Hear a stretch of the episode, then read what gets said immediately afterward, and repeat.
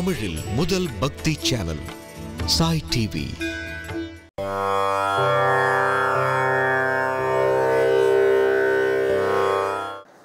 குருர் பிரம்மா குருர் விஷ்ணு குருர் தேவோ மகேஸ்வர குரு சாட்சாத் பரம்பிரம்ம தஸ்மை ஸ்ரீ குரவே நம அன்பே சிவம் அறியும் சிவனும் ஒன்றே. ஆலயம் தொழுவது சாலவும் நன்று. இந்த மூன்று வார்த்தைகளையும் நாம் கேட்டிருக்கிறோம். இந்த அன்பே சிவம் என்பதற்கு உதாகரணமாகவும் சிவபக்தியையும் விஷ்ணு பக்தியையும் ஒரு சேர வளர்த்தவராகவும் ஆலயம் தொழுவது சாலவும் நன்று என்பதை வாழ்க்கையிலே நடத்தி காட்டியவரும் ஆகிய நம்முடைய காஞ்சி பெரியவரை பற்றிய வாழ்க்கை வரலாற்றை மக்களுக்கு பக்தர்களுக்கு அன்பர்களுக்கு தெரிவிக்கும் விதமாக இந்த நிகழ்ச்சியை ஏற்பாடு செய்திருக்கிறார் பார்த்துக்கிட்டே இருக்க தோணுது. பெரியவாளை பார்த்துக்கிட்டே இருக்க தோணுது. பார்த்துக்கிட்டே இருக்க தோணுது. பெரியவாளை பிரிந்து வர மனம் நாளை பார்த்துக்கிட்டே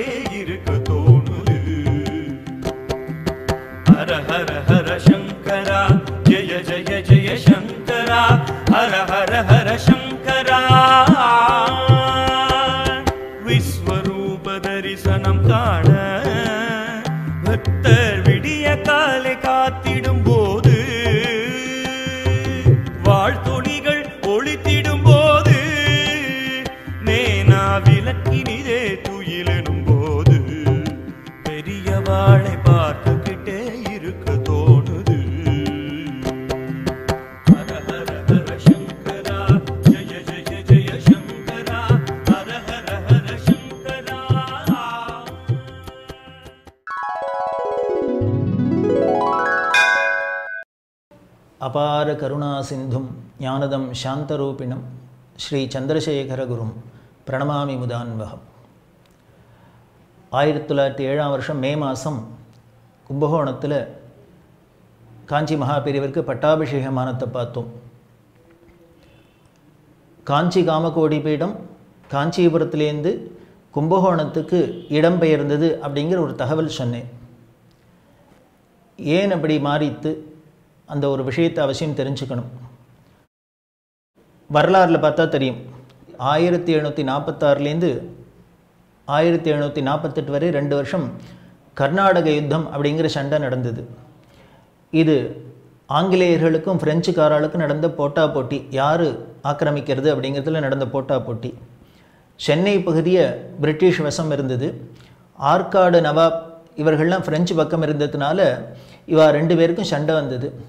இந்த காஞ்சிபுரம் ஆற்காடுக்கும் சென்னைக்கும் நடுப்புற இருந்ததுனால இந்த கர்நாடக யுத்தத்தில் அப்பொழுது காஞ்சி காமகோடி பீடத்தில் பீடாதிபதியாக இருந்த அறுபத்தி ரெண்டாவது பெரியவர் ஸ்ரீமத் சந்திரசேகரேந்திர சரஸ்வதிங்கிற திருநாமம். அவர் காலத்தில் இந்த சண்டை நடந்ததுனால அவரால் நிம்மதியாக காஞ்சிபுரத்தில் இருக்க முடியல. ஒரு சண்டை நடக்கிற இடத்துல எப்படி நிம்மதியாக இருக்க முடியும்? அதுவும் ஒரு சன்னியாசி ஒரு ஆன்மீக தலைவர் அவர் பாட்டுக்கு பூஜை பண்ணி ஏகாந்தமாக ஆத்ம விசாரம் பண்ணிட்டு இருக்கலாம் அப்படின்னா அதுக்கு ஒரு இடைஞ்சலாக இந்த போர் இருந்தது. இந்த சண்டை எப்போ முடியும் எப்போ அமைதி திரும்பும் அப்படிங்கிறது யாருக்கும் தெரியாதையும் இருந்தது. அதனால் அப்போ அந்த ஆச்சாரியர் என்ன பண்ணினார்? எங்கேயான அமைதியான இடத்த பார்க்க தென் திசையை நோக்கி போயிடலாம் அப்படின்னு தீர்மானம் பண்ணி காஞ்சி காமாட்சி கோவிலில் இருந்த சொக்க தங்கத்தினால ஆன விக்கிரகம் பங்காரு காமாட்சி அப்படின்னு பேர். அந்த காமாட்சி விக்கிரகத்தையும் எடுத்துண்டு அந்த பூஜைகள் விட்டு அதை எடுத்துக்க சொல்லி அதை எடுத்துனவர்கள் அவர்கள் முன்னால் போக இவரும் பின்னாலேயே தன்னோட மடத்தை காஞ்சிபுரத்திலேருந்து கிளப்பிண்டு தென் திசையை நோக்கி போனார். ஒவ்வொரு ஊராக தங்கி பொறுத்தே எங்கே இருக்கலாம் அப்படின்னு போகிறதே உடையார்பாளையம் அப்படிங்கிற இடம். கங்கை கொண்ட சோழபுரத்துக்கு பக்கத்தில் இருக்க உடையார்பாளையம் அது ஒரு ஜமீன்தாருக்கு உட்பட்ட ஒரு ஏரியா. ஒரு காடு சூழ்ந்த ஏரியா அமைதியான ஏரியா. அந்த உடையார்பாளையம் ஜமீன்தார் என்ன பண்ணார்? காஞ்சி காமகோடி பீடாதிபதிகள் காஞ்சிபுரத்தை விட்டு இடம்பெயர்ந்து தென் திசையை நோக்கி வராருன்னு தெரிஞ்சுண்டு அவர்களுக்கும் இவர் ஆச்சாரியர்களாக இருந்ததுனால தன்னோட ஜமீனுக்குள்ளே கொண்டு வச்சுக்கிறான்னு உடையார்பாளையத்துக்கு அழைச்சின்னு போனார். அங்கே பைரணீஸ்வரர் அப்படின்னு கோவில் சிவன் கோவில். அந்த கோவில்லையே அந்த ஆச்சாரியாளுக்கு இடம் தங்க வசதியெல்லாம் கொடுத்து அந்த ஆச்சாரியால் அங்கே கொஞ்ச நாள் இருந்தார். இந்த விஷயத்தை தஞ்சாவூரில் அரசாட்சி பணிந்த மகாராஷ்டிர ராஜாவான பிரதாபசிம்மன் அப்படிங்கிற ராஜா தெரிஞ்சுண்டு தன்னோட மந்திரியான டபீர் பந்த் அப்படிங்கிற அவரை அனுச்சு உடையார் பாளையத்துக்கு அனுப்பிச்சு அந்த ஆச்சாரியாள்கிட்ட தஞ்சாவூருக்கு வந்தால் தன்னோட ராஜதானியிலே இருந்தால் இன்னும் ராஜாவோட பாதுகாப்பும் இருக்குமா? அதனால் அங்கே வந்து இருக்கலாம் அப்படின்னு சொல்ல ராஜாவோட வற்புறுத்தலுக்காக உடையார் பாளையத்தை விட்டு அந்த அறுபத்தி ரெண்டாவது விடிவாக தஞ்சாவூருக்கு இடம் பெயர்ந்தா அங்கே தஞ்சாவூரில் போய் மேலே வீதியில் இந்த பங்காரு காமாட்சியை பிரதிஷ்டை பண்ணி அங்கே வழிபாடு பண்ணின்னு அந்த ஆச்சாரியர்கள் இருக்கிறதே அந்த அறுபத்தி ரெண்டாவது பிரிவாளுக்கு ஒரு தாபம் ஏற்பட்டது. ரெண்டாயிரத்து ஐநூறு வருஷத்துக்கு முன்னால் ஏழு மோட்சபுரிகளில் ஒன்றான அதுவும் தென் திசையில் இருக்கிற ஒரே மோட்சபுரியான காஞ்சிபுரத்தில் தான் ஆதிசங்கரர் சர்வகி பீடம் ஸ்தாபிதம் பண்ணி அன்று முதல் நம்மளோட காலம் வரைக்கும் காஞ்சிபுரத்தில் தலைமையாமல் இந்த காமகோடி பீடம் இயங்கின்னு வருது. ஆனால் காலக்கோளாறுனால நமக்கு மோட்சபுரியான காஞ்சிபுரத்தை விட்டு இடம்பெயர்படுமா ஆயிடுத்து. அப்போது மோட்சபுரியான காஞ்சிபுரத்தில் இருக்க முடியலன்னா மோட்ச நதிக்கரையான காவேரி கரையில் இருக்கணும் அப்படின்னு ஆசைப்பட தன்னோட விருப்பத்தை ராஜாட்ட தெரிவிக்க ராஜா சொன்னார் இந்த காவேரி பாயிர சோழ தேசத்தில் எந்த க்ஷேத்திரத்தில் இருக்கணும்னு உங்களுக்கு ஆசையோ அதை சொல்லுங்கோ. அதுக்கு ஏற்ற தக்க ஏற்பாடெல்லாம் பண்ணி நான் வசதி பண்ணித்தரேன் அப்படின்னு சொல்ல. அந்த ஆச்சாரியால் அறுபத்தி ரெண்டாவது பிரிவாக தேர்ந்தெடுத்த ஸ்தலம் கும்பகோணம் அப்படிங்கிற க்ஷேத்திரம். அவர் ஏன் கும்பகோணத்தை தேர்ந்தெடுத்தார்? காவேரி பயிர சோழ தேசத்தில் பூ கைலாசம் அப்படின்னு சொல்லக்கூடிய தஞ்சாவூருக்கு பக்கத்துலேயே அருகிலேயே திருவையாறு இருக்குது இன்னும் மாயவரம் இருக்குது இன்னும் பல க்ஷேத்திரங்கள் இருக்குது அப்படி எல்லாத்தையும் விட்டு இந்த ஆச்சாரியலேன்னு அறுபத்தி ரெண்டாவது பிரிவாக கும்பகோணத்தை தேர்ந்தெடுத்தனா அதுக்கும் ஒரு காரணம் இருக்குது இந்த கும்பகோணத்தோட பெருமை என்ன அப்படின்னு அந்நக்ஷேத்திரே கிருதம் பாபம் புண்ணியக்ஷேத்திரே வினஷ்யதி புண்ணியக்ஷேத்திரே கிருதம் பாபம் வாரணாசியாம் வினஸ்யதி வாரணாசியாம் கிருதம் பாபம் கும்பகோணே வினஷ்யதி கும்பகோணே கிருதம் பாபம் கும்பகோணே வினஷ்யதி அப்படின்னு கும்பகோணத்தோட பெருமை சொல்லப்பட்டிருக்கு. அதாவது நாம் இருக்கிற இடத்துல ஒரு பாபம் பண்ணினா அந்த பாபத்தை போக்கிக்கொள்ள பக்கத்தில் இருக்கிற புண்ணிய க்ஷேத்திரத்தில் போய் அந்த தீர்த்த ஸ்நானம் பண்ணி சுவாமி தரிசனம் பண்ணால் பாபம் போயிடும். சரி அந்த புண்ணிய க்ஷேத்திரத்தில் போய் பாபம் பண்ணால் என்ன பண்ணும்னு? காசிக்கு வாரணாசிக்கு போய் காசியில் கங்கையில் ஸ்நானம் பண்ணி விஸ்வநாத விசாலாட்சி தரிசனம் பண்ணால் போயிடும். சரி அந்த காசியிலையும் பாபம் பண்ணினா என்ன பண்ணும் அப்படின்னு? கும்பகோணத்தில் வந்து மகாமக குளம் காவேரியில் ஸ்நானம் பண்ணி கும்பேஸ்வரர் மங்களாம்பா ஆறாமுதன் இவாளெல்லாம் தரிசனம் பண்ணால் போயிடும். சரி கும்பகோணத்துலேயும் பாபம் பண்ணால் என்ன பண்ணுறது அப்படின்னு? கும்பகோணத்திலே பாவம்னா கும்பகோணத்திலே தான் தொலைக்கணும் ஏன் அப்படின்னு மற்ற க்ஷேத்திரங்களை விட புண்ணிய க்ஷேத்திரம் உயர்ந்தது. புண்ணிய க்ஷேத்திரத்தை விட காசி உயர்ந்தது. காசிக்கு வீஷம் அதிகம் அப்படின்னு சொல்லக்கூடிய கும்பகோணம் உயர்ந்தது. இந்த கும்பகோணத்துக்கு உயர்ந்த க்ஷேத்திரம் இல்லாததுனால கும்பகோணத்தில் பண்ண பாவத்தை கும்பகோணத்திலேயே தான் கழிக்கணும். அப்படிலாம் இந்த ஸ்லோகம் கும்பகோணத்தோட ஸ்தல புராண பெருமையை சொல்கிறது அப்படி காசிக்கு வீஷம் அதிகமான பாஸ்கர க்ஷேத்திரமான இந்த கும்பகோணத்தை அந்த ஆச்சாரியர்கள் தேர்ந்தெடுத்தால் இது கும்பகோணத்தோட பெருமை.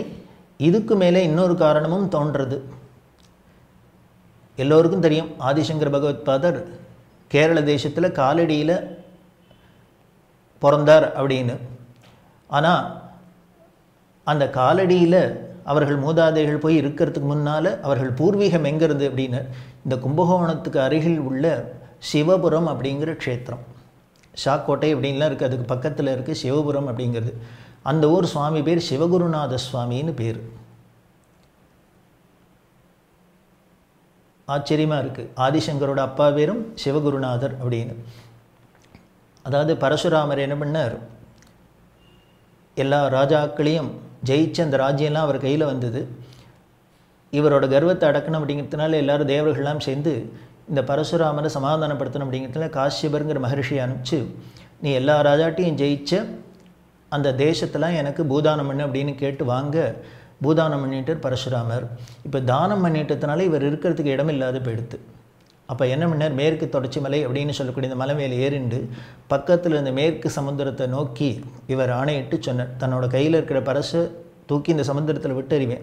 அது எவ்வளவு தூரம் போய் விழறதோ அவ்வளோ தூரம் நீ விலகி எனக்கு எடுக்கிறதுக்கு இடம் கொடுக்கணும் அப்படின்னு பரசுராமர் கேட்க சமுத்திரராஜன் அந்த பரசுராமர் ஆணைப்படியே இடம் கொடுத்தார். அப்படி இருந்தது தான் பரசுராம க்ஷேத்திரம் அப்படின்னு சொல்லக்கூடிய கேரள தேசம்.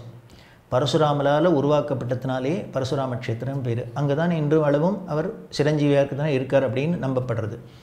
அந்த பரசுராம க்ஷேத்திரத்தை இவர் லேண்டை கிரியேட் பண்ணிட்டார். அங்கே மனுஷாலெலாம் வாழறதுக்கு வேணுமே. அதனால் என்ன பண்ணார்? பக்கத்தில் இருக்கிற ஆந்திரா தமிழ்நாடு கர்நாடகம் முதலான இடங்கள்லேருந்துலாம் நல்ல வேத வித்துக்களான அந்தனர்கள்லாம் மைக்ரேட் பண்ணி கொண்டு வந்து அங்கே வச்சார். அப்படி வந்த ஒரு குடும்பம் தான் இந்த சோழ தேசத்தில் இந்த சிவபுரத்தில் இருந்த வித்யாதிராஜர் குடும்பம். இந்த வித்யாதிராஜர் தான் ஆதிசங்கர பகவத்பாதரோட தாத்தா. அப்படி இந்த கும்பகோணத்துக்கு பக்கத்தில் இருக்கிற இந்த சிவபுரத்துலேருந்து மைக்ரேட் ஆகி போனவர்கள் தான் ஆதிசங்கரோட மூதாதையர்கள்.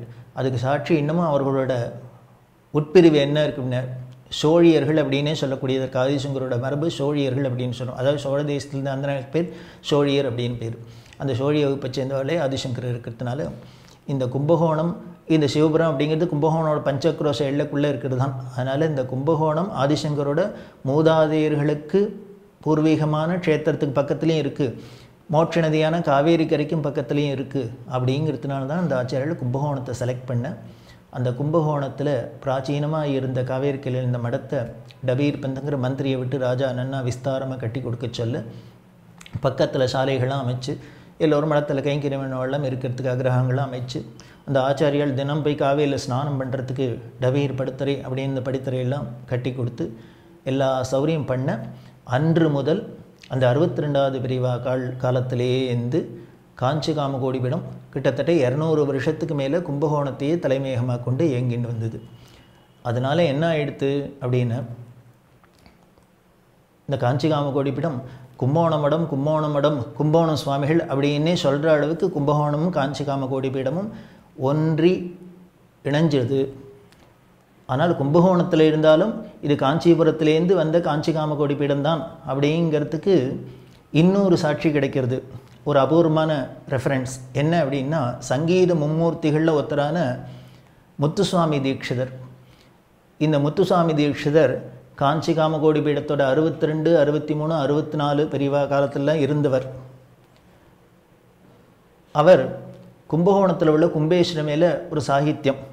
கும்பேஸ்வரேன சம்ரக்ஷிதோகம் அப்படின்னு கல்யாணி ராகத்தில் ஒரு பாட்டு. அந்த பாட்டில் சரணத்தில் சொரர் கும்பமாச மகாமகோத்சவேன காமகோடிபீட காமகோடி பீட எதினுதேன இபவதன குருகுஹானந்தேன இந்துதர மங்களாம்பாயுதேன கும்பேஸ்வரேன சம்ரக்ஷிதோகம் அப்படின்னு முஸ்வாமி தீட்சர் ரெஃபரன்ஸ் கொடுக்குறார். அந்த கும்பேஸ்வர சுவாமியை என்ன சொல்றேன்னா கும்ப மாசத்தில் மகாம உற்சவம் நடக்கிறவரே காஞ்சி காமகோடி பீடத்து ஆச்சாரியர்களால் வணங்கப்பட்டவரே சேவை செய்யப்பட்டவரே அப்படின்னு காமகோடி பீட எதினுதேன அப்படிங்கிறார். இங்கே சொல்கிறதையே காமகோடி பீட எதி அப்படின்னு தான் ரெஃபரன்ஸ் கொடுக்குறார்.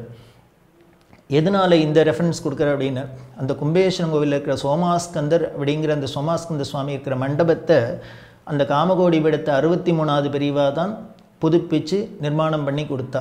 இன்னும் அங்கே கல்வெட்டே அப்படியே இருக்குது இதெல்லாம் வச்சுன்னு தான் காமகோடி பீட எதினுத்தேன அப்படிங்கிறார்.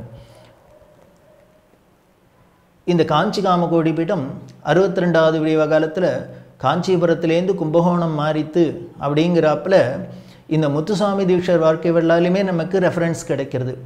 முத்துசாமி தீட்சிதரோட தாத்தா வெங்கடேஸ்வர தீட்சிதர் அப்படிங்கிறவர். எப்போ அப்படின்னா ஆயிரத்தி எழுநூற்றி நாற்பத்தி ரெண்டு வாக்கில் இந்த முத்துசாமி தீட்சிதரோட மூதாதைகள் இந்த வெங்கடேஸ்வர தீட்செல்லாம் இருந்தது.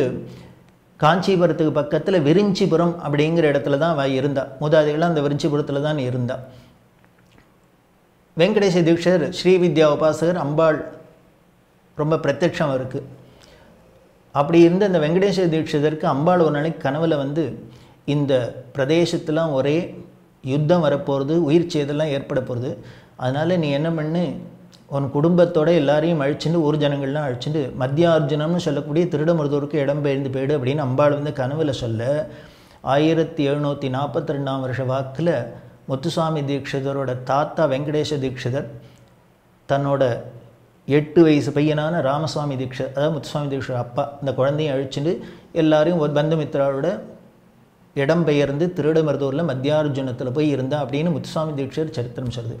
இந்த செவன்டீன் ஃபார்ட்டி டூவில் தான் மைக்ரேட் ஆகி விரிஞ்சிபுரத்துலேருந்து தீட்சிதரோட ஃபேமிலி போச்சு அப்படின்னா செவன்டீன் ஃபார்ட்டி சிக்ஸ் வாக்ஸில் அடுத்த நாலு வருஷத்தில் காஞ்சி காம கோடிப்பிடாதிவிடம் அங்கேருந்து கிளம்பியிருக்கா. அதுக்கு ஏத்தாப்புலேயே செவன்டீன் ஃபார்ட்டி சிக்ஸில் கர்நாடக யுத்தம் ரெண்டு வருஷம் நடந்து பெரிய சேதம்லாம் ஏற்படுது அப்படிங்கிறது நமக்கு தெரியுது.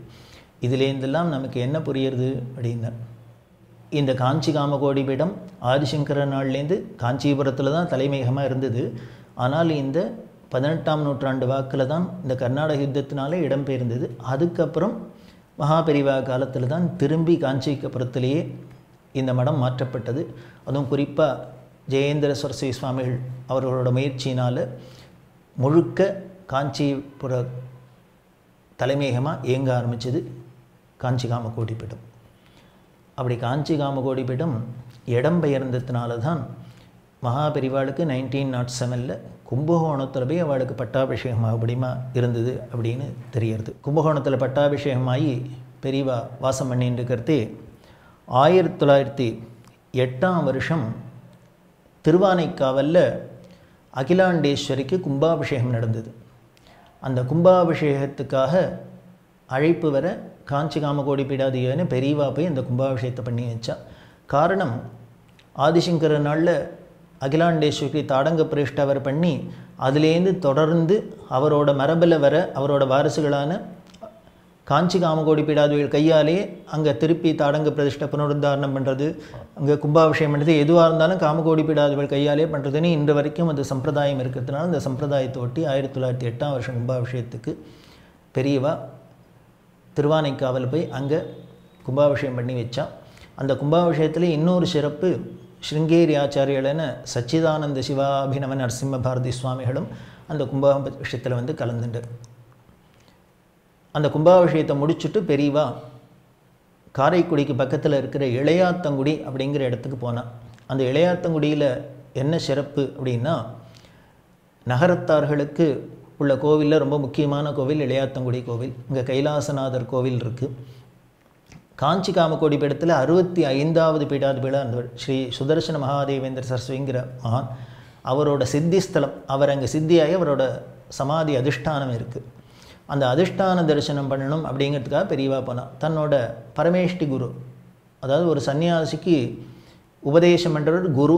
அந்த குருவோட குரு பரமகுரு இந்த பரமகுருவோட குரு பரமேஷ்டி குரு பரமேஷ்டி குருவோட குரு பராபர குரு அப்படின்னு. பெரியவரோட குரு பரமகுரு ரெண்டு பேரும் தான் கலவையில் இருக்கா. அவளை அதிஷ்டானம் தரிசனம் பண்ணியாச்சு. அதுக்கு மேலே இருக்கிற பரமேஷ்டி குருவை பார்க்கணும் அப்படிங்கிறதுக்கு தரிசனம் பண்ணணுங்கிறதுக்காக தான் இளையாத்தங்குடி போனான் இளையாத்தங்குடி போக எப்பொழுதுமே நகரத்தார்கள்லாம் காஞ்சி காமகோடி பீடத்து மேலே தனி மதிப்பு மரியாதை பக்தி உள்ளவா? அவர்களோட குலகுருவாக இருக்கிறதுனால மடத்துக்கு நிறையா கைங்கரியம் பண்ணிட்டு இருக்கா. இன்றளவும் சாத்துர்மாசியத்தில் நகரத்தார் விக்ஷாவந்தனம் அப்படின்னு பண்ணுறதெல்லாம் ஒரு சம்பிரதாயமாகவே இருக்குது அப்படி நகரத்தார்களாக ரொம்ப கோலாகலமாக வரவேற்க புதுக்கோட்டை வழியால் பெரியவா இளையாத்துங்குடி போய் தரிசனம் பண்ணி திருப்பி புதுக்கோட்டை வழியாலேயே கும்பகோணத்துக்கு திரும்பி வரப்போகிறா புதுக்கோட்டை ராஜா சஹசிரபாத பூஜை அப்படிங்கிறதெல்லாம் பண்ணி பெரியவாளை ரொம்ப சிறப்பிச்ச.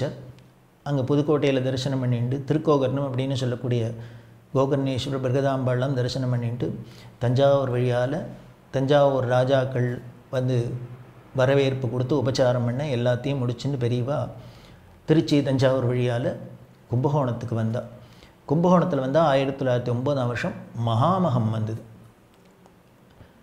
மகாமகம் அப்படிங்கிறது கும்பகோணத்தில் தனி சிறப்பு. பன்னெண்டு வருஷத்துக்கு ஒரு தினம் நடக்கக்கூடியது. வியாழன் அப்படின்னு சொல்லக்கூடிய குரு பகவான் சிம்மராசியில் மகா நட்சத்திரத்தில் பிரவேசிக்கிற அந்த நாள் மகாமகா அதாவது குருங்கிறது ஜூபிட்டர் ஒரு ராசியில் ஒரு வருஷம் இருந்தால் இந்த சிம்ம ராசிக்கு வரத்துக்கு பன்னெண்டு வருஷம் ஆகிடும் அதனால தான் பன்னெண்டு வருஷத்துக்கு ஒரு தடவை மகாமகம் எப்படி வட இந்தியாவில் கங்கக்கரையிலெல்லாம் கும்பமேளா அப்படின்லாம் விசேஷமாக நடக்கிறதோ அது போல் தென் திசையில் நடக்கிற ஒரு கும்பமேளா அப்படின்னு சொன்னால் இந்த மகாமகத்தை அந்த மகாமகத்துக்கு ஆயிரக்கணக்கான லட்சக்கணக்கான ஜனங்கள் வந்து இந்த மகாமக குளம் அப்படின்னு இருக்குது அந்த மகாமக குளத்தில் ஸ்நானம்னா அந்த மகாமகத்தில் அந்த குளத்தில் எல்லா புண்ணிய தீர்த்தங்களும் சங்கம் வைக்கிறதா நமது புராணங்களும் சொல்லுது. அதனால் அந்த மகாமக குல ஸ்நானம் பொற்றாமரை அப்படின்னு இருக்குது அந்த பொற்றாமரையில் ஸ்நானம் பண்ணுறது காவேரியில் ஸ்நானம் பண்ணுறது அந்த மகாமகத்தில் ரொம்ப விசேஷம். இது பெரியவா பார்க்குற முதல் மகாமகம். அதனால் ஆயிரத்தி தொள்ளாயிரத்தி ஒம்போதாம் வருஷம் மகாமகத்தை பெரியவா ரொம்ப ஆர்வமாக வந்து தரிசனம் பண்ணினா யானை மேலே அம்பாரில் உட்காந்து போய் வா மகாமக ஸ்நானம் பண்ண தஞ்சாவூர் ராஜா முதலான ராஜாக்கள்லாம் பின்னால் நடந்து வர எல்லாரோடையும் போய் தரிசனம் பண்ணி ஸ்நானம் பண்ணி ரொம்ப விசேஷமாக மகாமகம் நடந்தது. இந்த மகாமகத்தில் பத்து நாள் உற்சவமாக நடக்கும். லட்சக்கணக்கான ஜனங்கள் யாத்திரிகள்லாம் வரத்துனால அங்கங்கே அன்னதானம் இல்லாமல் சிறப்பாக நடக்கும். அந்த வருஷம் மகாமகத்தை கும்பகோணம் மடத்தில் தேப்பிரமாநல்லூர் சிவன் அப்படின்னு சொல்லக்கூடியவர் அன்னதான சிவன் அப்படின்னு அவருக்கு பட்ட பேர். அந்த அன்னதான சிவன் தலைமையில் கும்பகோணம் மடத்தில் லட்சக்கணக்கான பேருக்கு மடத்து சார்பில் அன்னதானம் பண்ணப்பட்டது. அந்த அன்னதான சிவனை பற்றி சொல்லணும் அப்படின்னா பெரியவா சொல்கிறா சாப்பாடு போடுறதுக்குன்னே ஒருத்தர் அவதாரம் பண்ணினார். அப்படி அன்னதானம் பண்ணக்கூடியவர் என்ன பெரிய கோடீஸ்வரா சொத்து பத்து உள்ளவரா? இல்லை.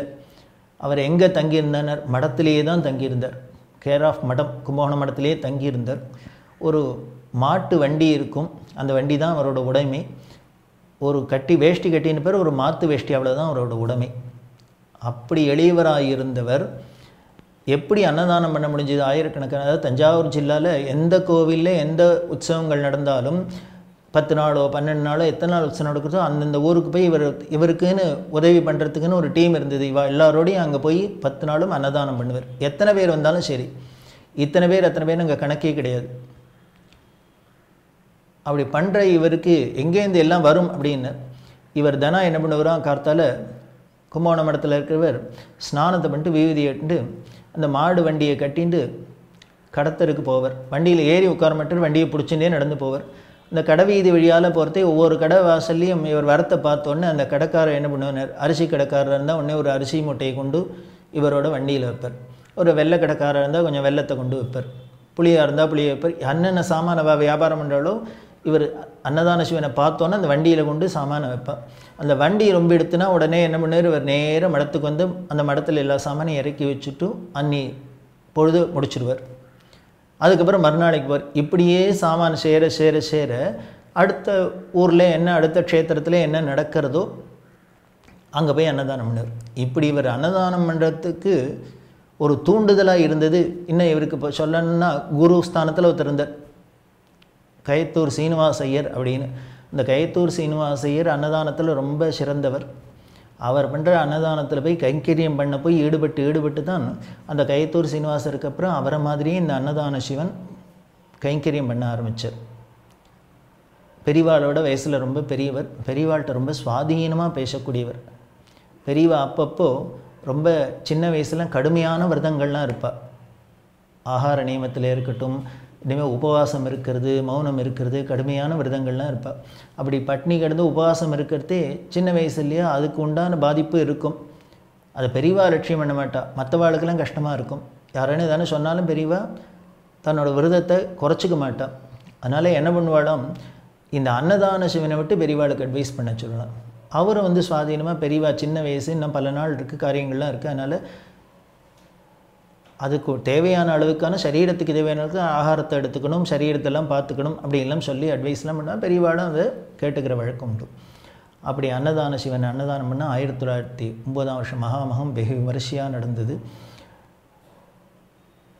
கும்பேஸ்வரர் மங்களாம்பா இன்னும் வைஷ்ணவர்களுக்காக இருக்கட்டும் சைவர்களுக்காக இருக்கட்டும் காஞ்சிபுரத்துக்கு அடுத்து கோவில் பருத்த கும்பகோணம் அப்படின்னு சொல்லுவாங்க. கும்பகோணத்துலேயும் சைவர்களுக்காக இருக்கட்டும் வைஷ்ணவர்களுக்காக இருக்கட்டும் பல கோவில்கள். எல்லாமே ரொம்ப பிராச்சீனமான புராதனமான கோவில். அத்தனை கோவில்லையும் பெரியவா போய் தர்ஷன் எல்லா கோவில்லையும் ரொம்ப பிரமாதமாக உற்சவங்கள்லாம் நடக்கும். அந்த மகாமகம் அப்படிங்கிறது ரொம்ப பார்க்க வேண்டிய ஒரு நிகழ்ச்சி. அந்த மகாமகம் வெகு விமரிசையாக நடக்க பெரியவா தன்னோட அடுத்த யாத்திரையை தொடங்க போகிறா அடுத்தது எங்கே போகிறா அப்படின்னு என்ன பண்ண போகிறா அப்படிங்கிறத நாம் தொடர்ந்து வர நிகழ்ச்சிகளில் பார்க்க போகிறோம்